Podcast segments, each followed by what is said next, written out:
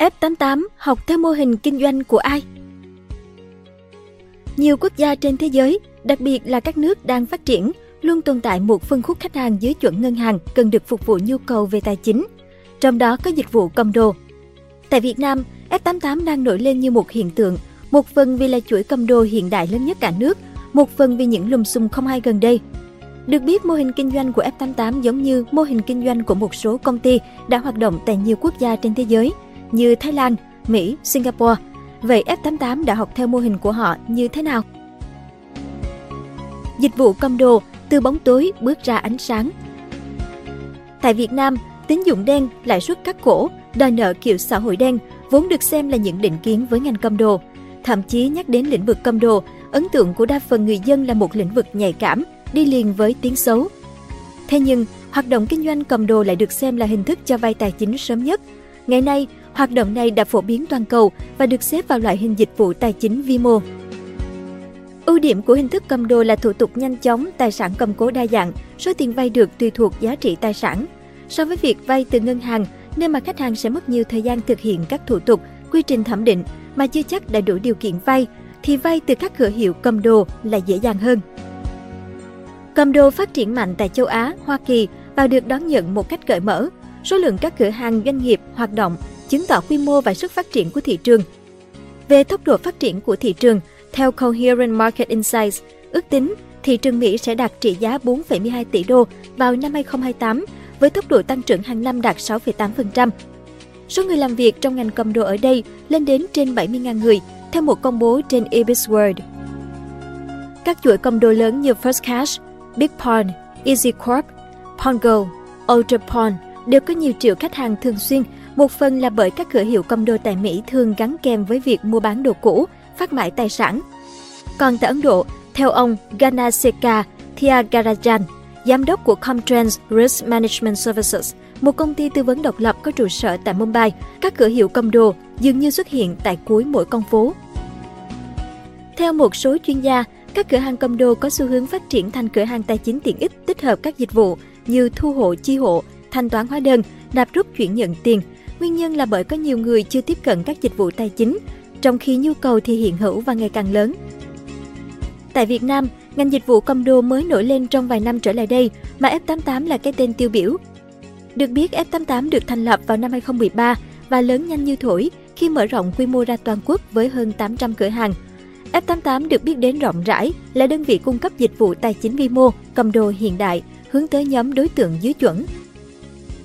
Nguồn vốn hoạt động cầm cố cho vay của F88 chủ yếu đến từ các quỹ ngoại cũng như phát hành trái phiếu với lãi suất cao từ 9 đến 13% mỗi năm. Giai đoạn từ 2018 cho đến nay, F88 liên tục nhận được đầu tư từ các quỹ lớn. Hôm 2 tháng 3 vừa qua, F88 thông báo đã huy động thành công khoản đầu tư 50 triệu đô la trong vòng gọi vốn Series C với hai nhà đầu tư dẫn đầu vòng này, đó là Quỹ đầu tư Việt Nam Oman VOI và Quỹ Mekong Enterprise Fund 4 MEF4. Thực tế, mô hình kinh doanh chuỗi cầm đồ hiện đại đang được F88 học hỏi. Trên trang Facebook cá nhân, ông Phùng Anh Tuấn, chủ tịch F88 thừa nhận rằng F88 là đơn vị kinh doanh dịch vụ cầm đồ đầu tiên của Việt Nam hoạt động dưới mô hình doanh nghiệp. Mô hình kinh doanh của F88 giống hệt với mô hình kinh doanh của Angren Titlor NTL tại Thái Lan. Ngoài ra, F88 cũng học theo mô hình kinh doanh cầm đồ hiện đại tại Singapore như ValueMax, Maxicash.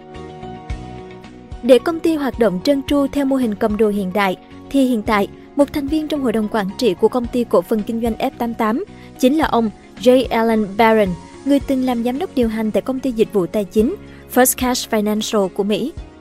Năm 2021, F88 cho biết cũng đã mời ông Piyasak Ukrit-dukun, giám đốc điều hành công ty Engern Tidlor NTL, trở thành cố vấn cao cấp và tiến tới là trở thành thành viên hội đồng quản trị độc lập của công ty. NTL, hình mẫu lý tưởng của F88 Engern Tidlor, viết tắt NTL, được thành lập năm 2006. Được biết đây chính là một trong ba công ty tài chính vi mô lớn nhất tại Thái Lan, cùng với Sri Sawat, Montai Capital. Hai cổ đông chính của NTL gồm Bank of Ayutthaya Bank of Ayutthaya Public Company Limited của Thái Lan giữ 30% vốn cổ phần. Công ty Siam Asia Credit Access Siam Asia Credit Access của Singapore giữ 25% vốn. Nguồn thu của NTL đến từ cho vay và làm đại lý bảo hiểm nhân thọ và phi nhân thọ. Theo thông tin từ website, NTL tập trung vào nhóm khách hàng dưới chuẩn và cung cấp các sản phẩm tài chính nhanh chóng, thuận tiện và đơn giản cho khách hàng.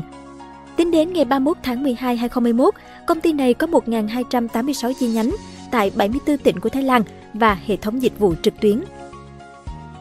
NTL cho vay cầm cố 3 mảng gồm vay thế chấp sở hữu xe bao gồm ô tô, xe máy, cho vay thuê mua xe tải đã qua sử dụng, cho vay thông qua thẻ rút tiền mặt. Các khoản vay thế chấp quyền sở hữu ô tô và xe máy thường có thời hạn khá dài, từ 12 cho đến 60 tháng. Đối với các loại phương tiện khác, có thể từ 12 cho đến 72 tháng, tùy thuộc vào tuổi tối đa của tài sản đảm bảo. Ngoài ra, NTL còn cho vay mua xe tải đã qua sử dụng, thậm chí chấp nhận tài sản có niên hạn 25 năm, với hạn mức lên tới 20 triệu bạc, khoảng 13,69 tỷ đồng. Công ty này cũng cung cấp dịch vụ thêm cả thẻ rút tiền mặt có hạn mức. NTL là đại lý cung cấp từ bảo hiểm xe cơ giới cho đến bảo hiểm sức khỏe, ví dụ bảo hiểm ung thư. Công ty này tự giới thiệu là hãng đại lý bảo hiểm đa kênh, hỗ trợ công nghệ hàng đầu của Thái Lan với nền tảng Insurtech, giúp người tiêu dùng dễ dàng so sánh và tham gia hợp đồng bảo hiểm từ các công ty bảo hiểm hàng đầu ở Thái Lan. 9 tháng năm 2022, công ty NTL có tổng doanh thu đạt 10,9 tỷ bạc, khoảng 7.461 tỷ đồng, tăng trưởng 25% so với cùng kỳ 2021.